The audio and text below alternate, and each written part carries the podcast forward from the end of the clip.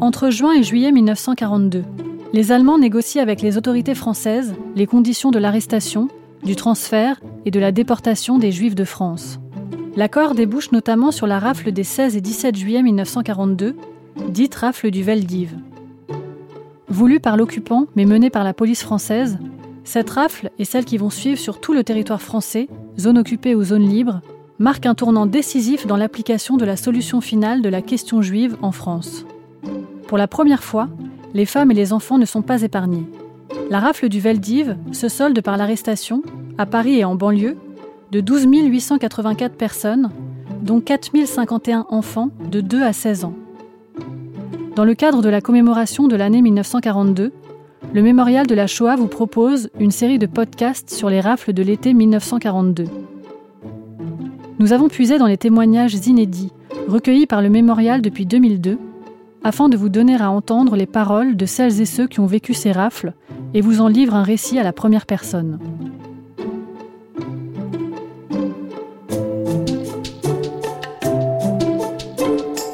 Les témoins de l'été 42.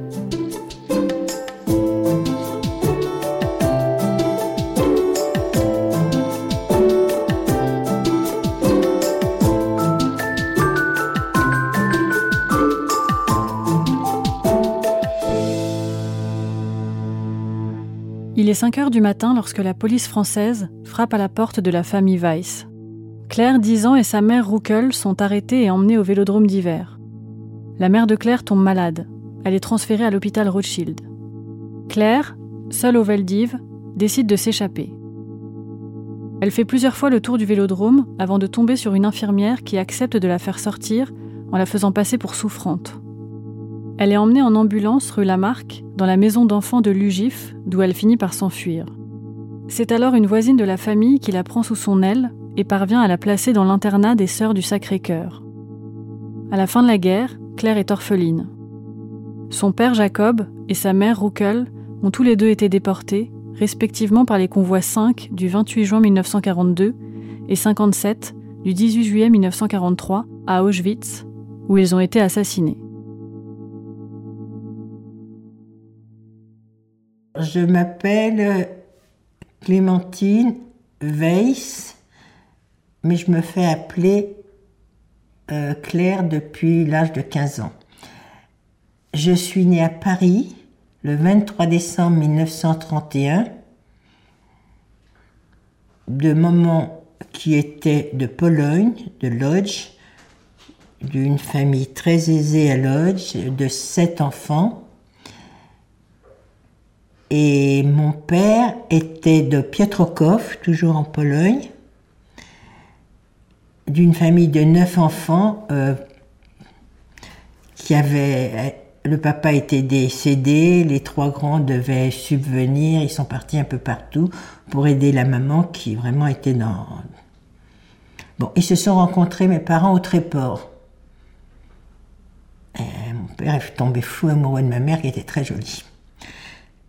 Mes parents sont arrivés, euh, mon père est arrivé, et maman je pense aussi dans les années 23, 24. Je sais qu'ils se sont mariés en 27. Ils travaillent dans quoi?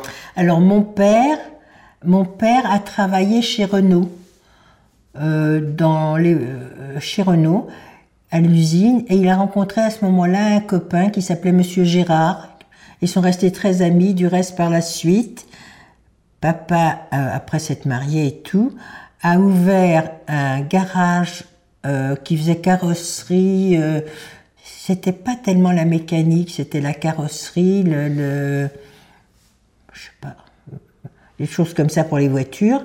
Je me rappelle très bien, c'était dans la rue de Bagneux, à Montrouge.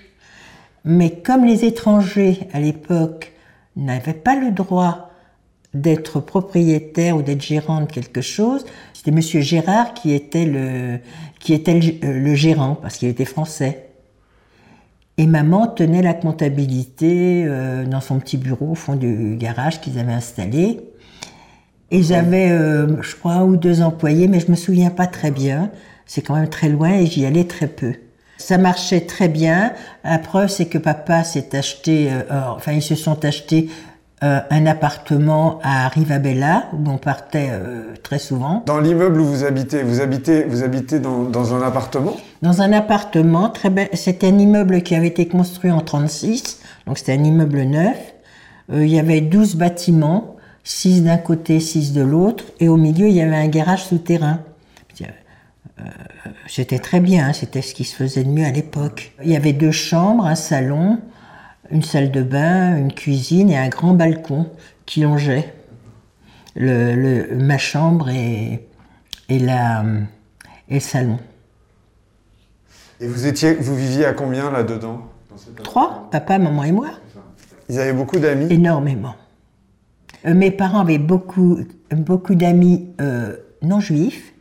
Du reste, euh, quand euh, ils nous ont beaucoup aidés pendant la guerre, enfin ils ont fait ce qu'ils ont pu, mais mes parents fréquentaient surtout un milieu non juif toute la semaine. Alors tout à l'heure, vous, vous disiez, euh, vous disiez qu'ils étaient, euh, qu'ils étaient militants, enfin qu'ils vendaient l'humanité. euh. Oui, mais je pense pas qu'il ait eu. euh, mon père vendait l'humanité, c'est vrai le dimanche, mais je pense pas qu'il ait le- eu le temps de, de se rendre à des meetings, à des, à des. Je ne pense pas. Mais enfin, c'était son, c'était euh, euh, leur idéal. Il fallait que le monde change, que tout le monde soit heureux. Ils travaillaient énormément? Mon père travaillait beaucoup. Il travaillait, il partait très tôt le matin, il rentrait très tôt le soir, euh, très tard le soir, pardon. Oui, mon père travaillait beaucoup. Alors, vous, vous disiez que sur la, sur la, la, vous ne saviez pas que vous étiez juive. Donc, alors, il n'y avait pas de religion chez vous? Euh, il n'y a pas du tout de religion chez moi, jamais. On n'allait pas à la synagogue, euh, on priait pas, euh, on était, on peut dire, athées. Mais vous faisiez quand même une nourriture qui était une nourriture qui venait de. de Alors, de je ne sais pas si, si vous appelez la nourriture euh, la langouste, le, le homard, le- les huîtres, c'est pas tellement cachère. Le porc, il y avait de tout chez, moi. Euh, non, non, euh, mes parents étaient vraiment très assimilés.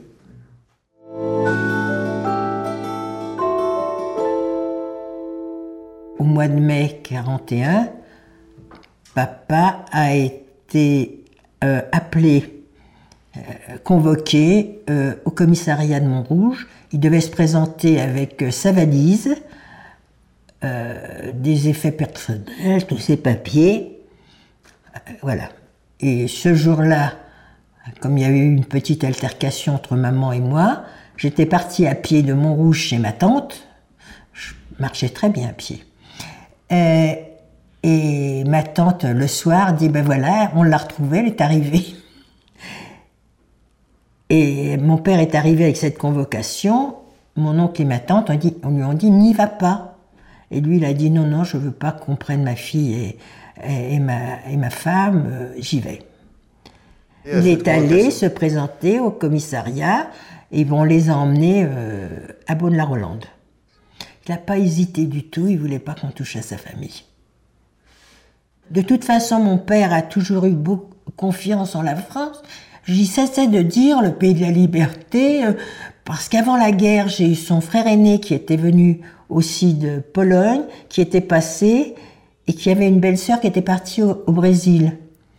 Et à l'époque, pour aller au Brésil, il fallait que vous traversiez toute l'Europe et que vous arriviez à Marseille et que euh, sur un bateau, vous traversiez la mer pour arriver au Brésil. Il n'y avait pas d'avion. En tout cas, on ne pouvait pas se les permettre s'il y en avait. Et mon, oncle a absolument voulu que papa, maman et moi allions à, à. Et papa, il a dit, mais où tu veux que j'aille? Tu te rends pas compte de ce que ça veut dire la France? Voilà. Du reste, aujourd'hui, c'est là que j'ai le plus de famille, c'est au Brésil. Parce que mon oncle a eu des enfants, j'ai des cousins, voilà. Est-ce que vous vous souvenez du, der- de- du dernier moment où vous l'avez vu? Ben oui, c'était le, matin, il nous a fait un bisou et il est parti. Il m'a dit d'être sage. Parce que j'étais pas sage. Alors on a eu le droit, on avait des Ausweis qui nous permettaient, peut-être une fois par mois, je ne peux pas vous dire exactement, d'aller par des autocars euh, spéciaux pour nous.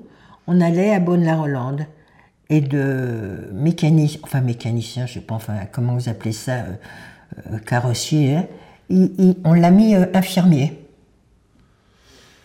Est-ce que il, a essayé de s'évader de, de Bonne-la-Rolande Alors, euh, un de mes cousins, de, ses cousins plus jeunes était à Pithiviers.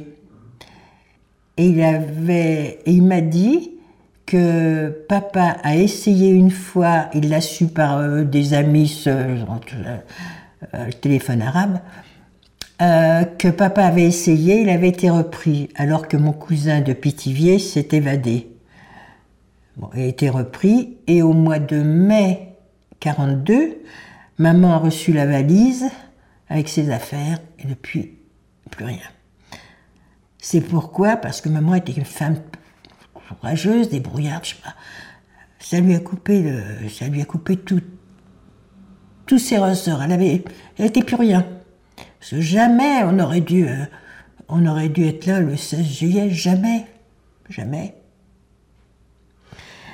Donc, euh, le, du commissariat, parce que mes parents fréquentaient beaucoup de, de, non-juifs de, Montrouge, et le commissaire de police a envoyé quelqu'un chez maman et lui a dit Madame Weiss, partez, parce que demain on viendra vous arrêter. Elle, je sais pas, aujourd'hui je comprends pas. On est resté là.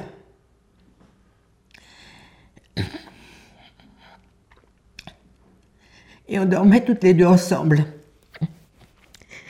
Et à 5 heures du matin, le 16 juillet, ils ont tambouriné à la porte. J'ai dit ouvre pas, ouvre pas. Ils ont tellement tapé qu'elle a, ouvert. Ils nous ont dit habillez-vous et venez. Et maman a voulu sauter par le, par le balcon, je l'ai retenue. On est allé, on a dormi une nuit commissariat de police de Montrouge. Il y en avait d'autres, il y avait d'autres familles, parce qu'ils nous ont emmenés dans un panier à salade. Vous savez ce que c'est, les paniers à salade?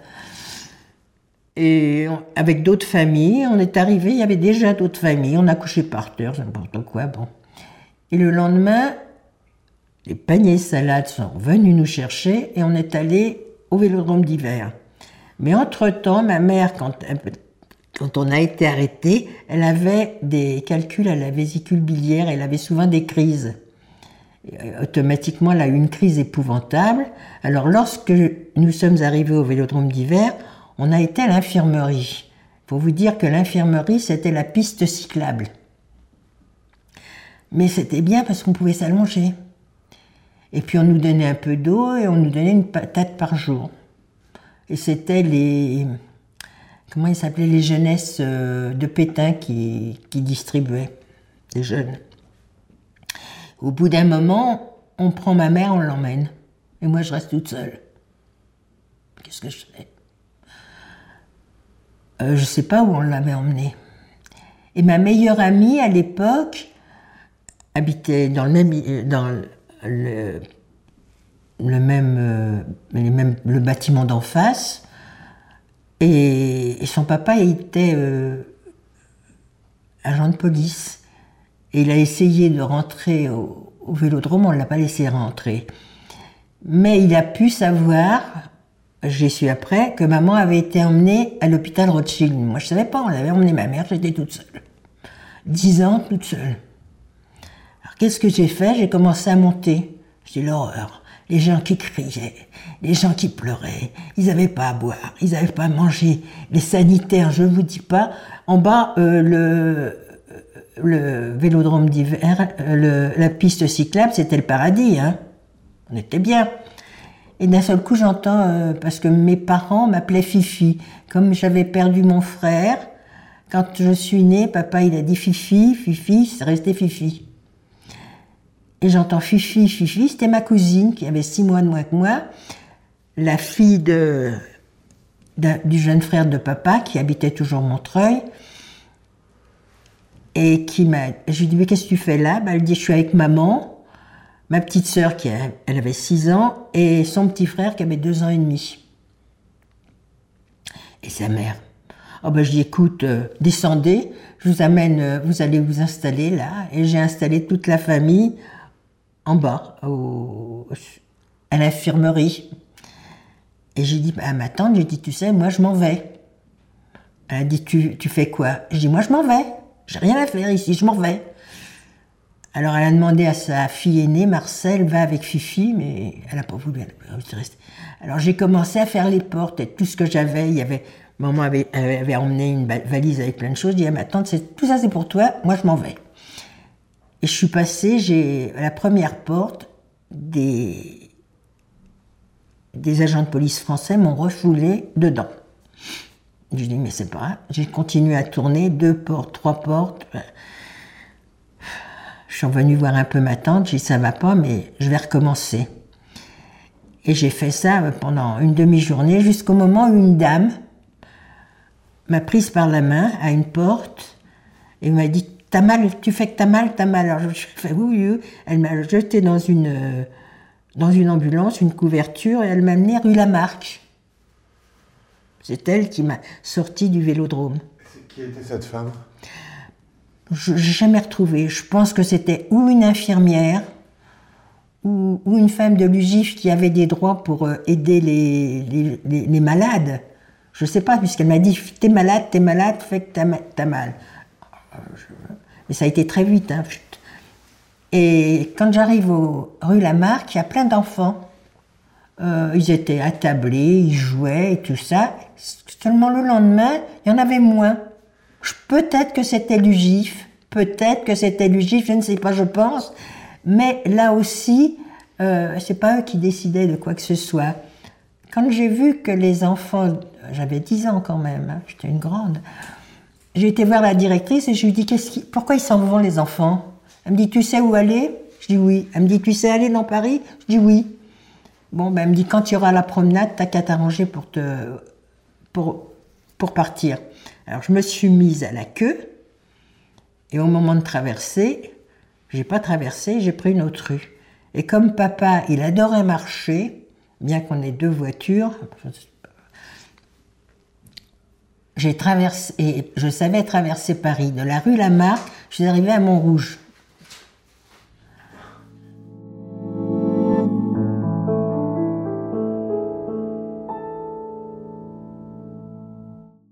J'ai voulu rentrer chez moi, mais il y avait des scellés. Donc, Aujourd'hui, je les ferais sauter, mais enfin bon. je n'avais pas encore ce courage et je ne savais pas qu'on pouvait le faire. Et au deuxième étage, il y avait Madame Le Tailleur, qui a été extraordinaire, qui était le fournisseur de maman en beurre, en lait, en, en, cochon, en tout ce que vous voulez. Elle était normande et elle allait jusqu'à Gisors avec le train et après en bicyclette jusqu'à Beauvoir-en-Lyons où elle avait sa famille. Et là, euh, elle ramenait de tout, elle vivait de ça. Et son compagnon, il était prisonnier de guerre. Et alors, elle, elle m'a prise chez elle. Carrément. Et euh, de chez elle, j'allais à l'école. J'avais continué à l'école. Jusqu'au jour où je me suis battue avec un garçon, parce que je n'aimais pas aller avec les filles. Avec les garçons, on pouvait on pouvait se défendre des filles, parce que ça, chialait tout le temps. Et, ce garçon m'a traité de, sale juive. Alors je lui ai dit, et c'était vrai, que moi au moins ma mère c'était pas une pute qui tous les soirs avait tous les Allemands chez elle.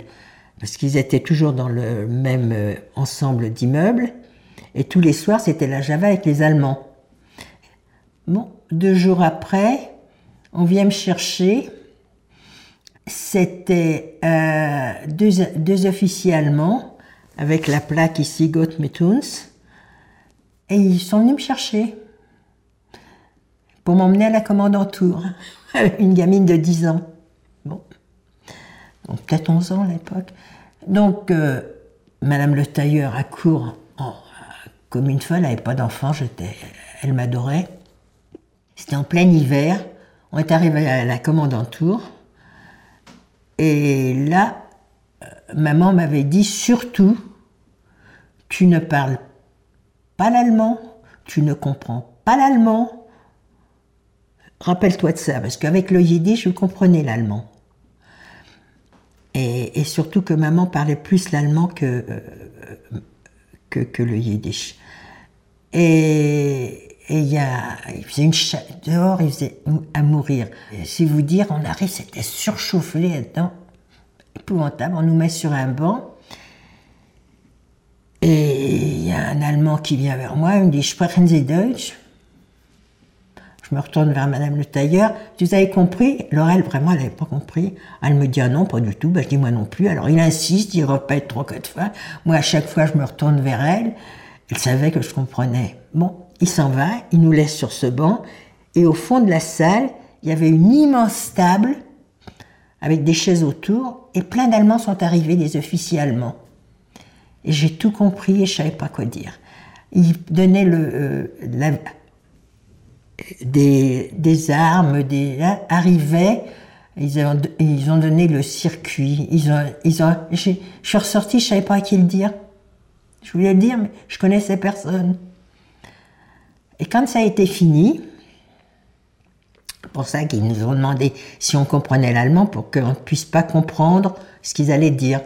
Et quand ça a été fini, euh, on m'a appelé dans une petite pièce à côté. Il y avait un officier allemand avec une, euh, une soldatesse allemande. Et lui m'a dit euh, C'est vrai que tu as dit que les Allemands ils perdraient la guerre Je ne me rappelle pas. Alors, même Mais non, mais non, alors je jamais dit ça. Et, puis il me dit Où sont vos parents? Je dis Moi, vous me demandez où sont mes parents Vous, vous devez savoir où sont mes parents. Alors, Madame le tailleur, elle explique mon père, ma mère. Et je voyais cet homme, il avait certainement un enfant comme moi, plusieurs. Et l'autre saleté, elle a dit, elle a dit, il a dit, bon, pourquoi tu portes pas les toits Alors Madame le tailleur, elle dit, ben, elle peut pas porter les toits, on n'a pas de bande textile. Il m'a donné gentiment des bandes textiles pour qu'on aille acheter, euh, qu'on aille euh, se, fournir en, en étoiles. Elle a cousu ça, et le lendemain, on est parti en Normandie. Elle a dit, ça va bien comme ça. Et lorsque je suis en arrivée en Normandie, elle m'a dit, bah, tu t'appelleras Denise de la Cour, c'est le nom d'une de mes nièces. Non, j'avais pas de papier, j'avais rien du tout, mais vous savez, les enfants, on n'avait pas beaucoup de papier à l'époque. Hein. Donc, euh, j'étais Denise de la Cour, je suis allée à l'école, j'étais euh, chez des amis à elle qui étaient des gens qui, travaillaient la terre euh, pour le compte de, personnes qui, avaient des terrains. Ils avaient une fille un peu qui avait des crises d'épilepsie, elle n'était pas tout à fait nette. Tout allait bien, jusqu'au jour où il y a un gendarme, un jeune, qui vient, et puis il va au fond de la cour avec la, la fille des Desmarquets, qui devait avoir 16-17 ans, mais elle avait, puis ils ont fait je sais pas quoi, leurs petites affaires au fond. Et puis quand il revient, il me prend sur ses genoux. Et il commence à, monter avec la main sur les cuisses.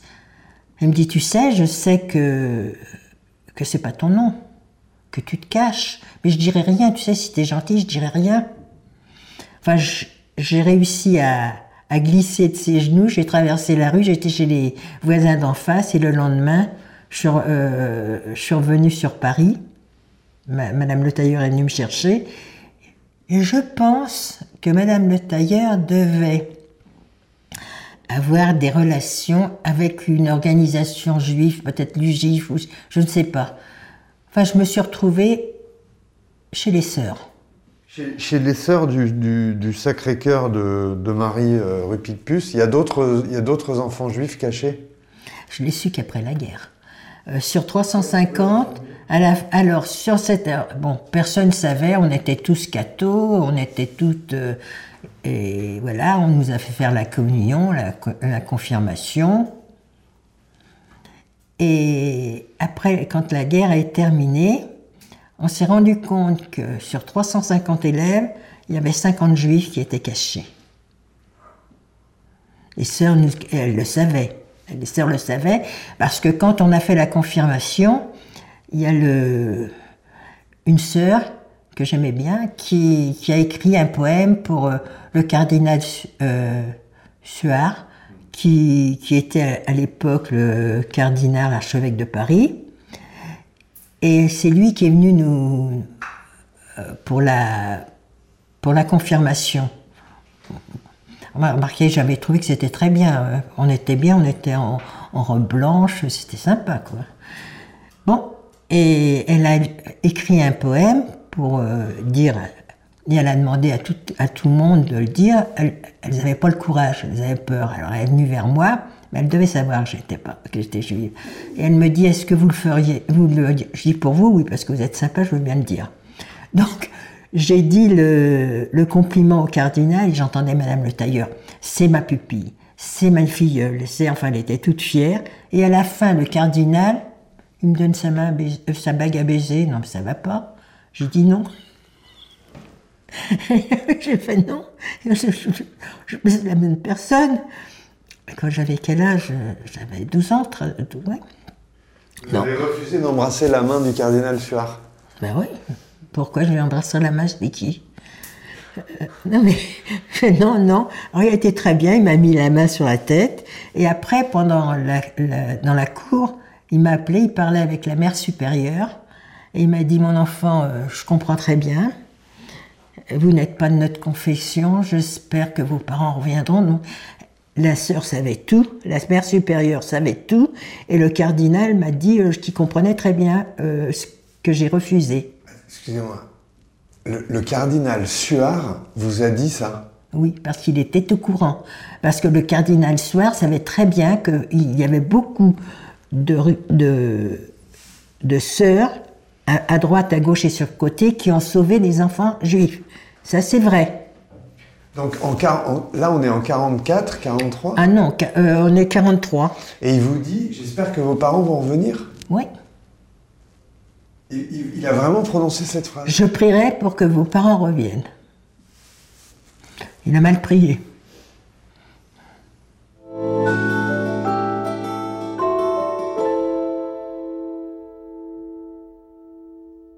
Est-ce que vous avez eu le sentiment qu'ils essayaient de faire de vous une petite catholique? Ben, Moi, j'avais fait un vœu. J'avais dit que si mes deux parents revenaient, je serais catholique. Si un seul revenait, je serais pratiquante juive, et si personne revenait, je serais la, pire des athées, c'est ce que je suis. Parce que s'il y a un Dieu, il était en vacances. Hein. Il est souvent en vacances.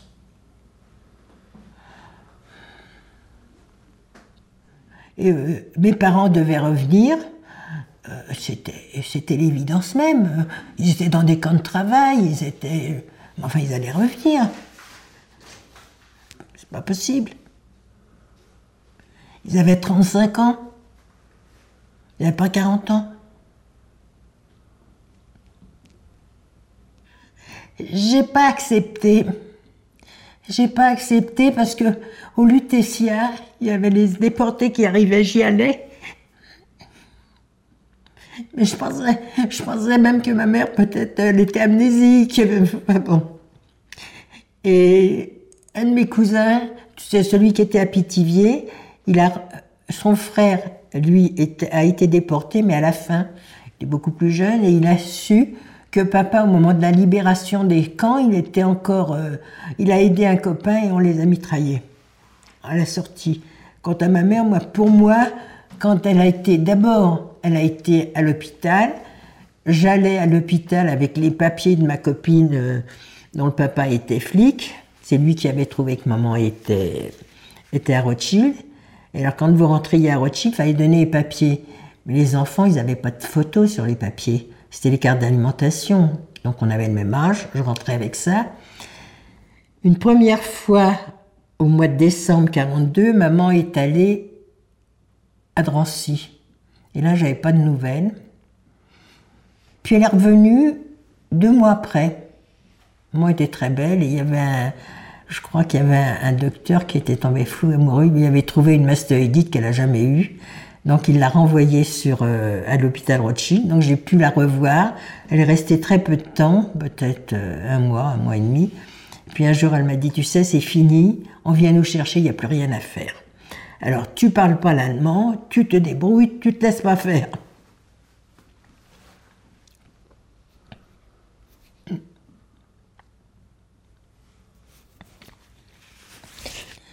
Mais je pense que maman, euh, elle n'est même pas arrivée à Auschwitz, ou elle est morte dans le train, ou elle a tout de suite été gazée. Elle n'avait pas de sentiment.